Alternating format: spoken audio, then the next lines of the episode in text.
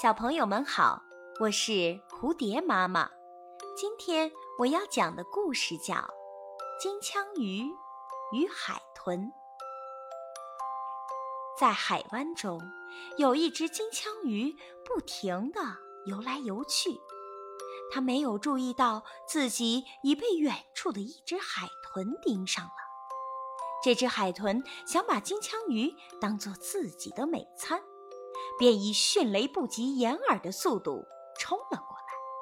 惊慌失措的金枪鱼发觉自己即将成为别人的盘中餐，便奋力一跃，跳出了水面，想要逃走。谁知他用力过猛，径直落到了海滩上。尾随着金枪鱼的海豚也高高跃起，谁知也落在了海边的沙滩上。这时候。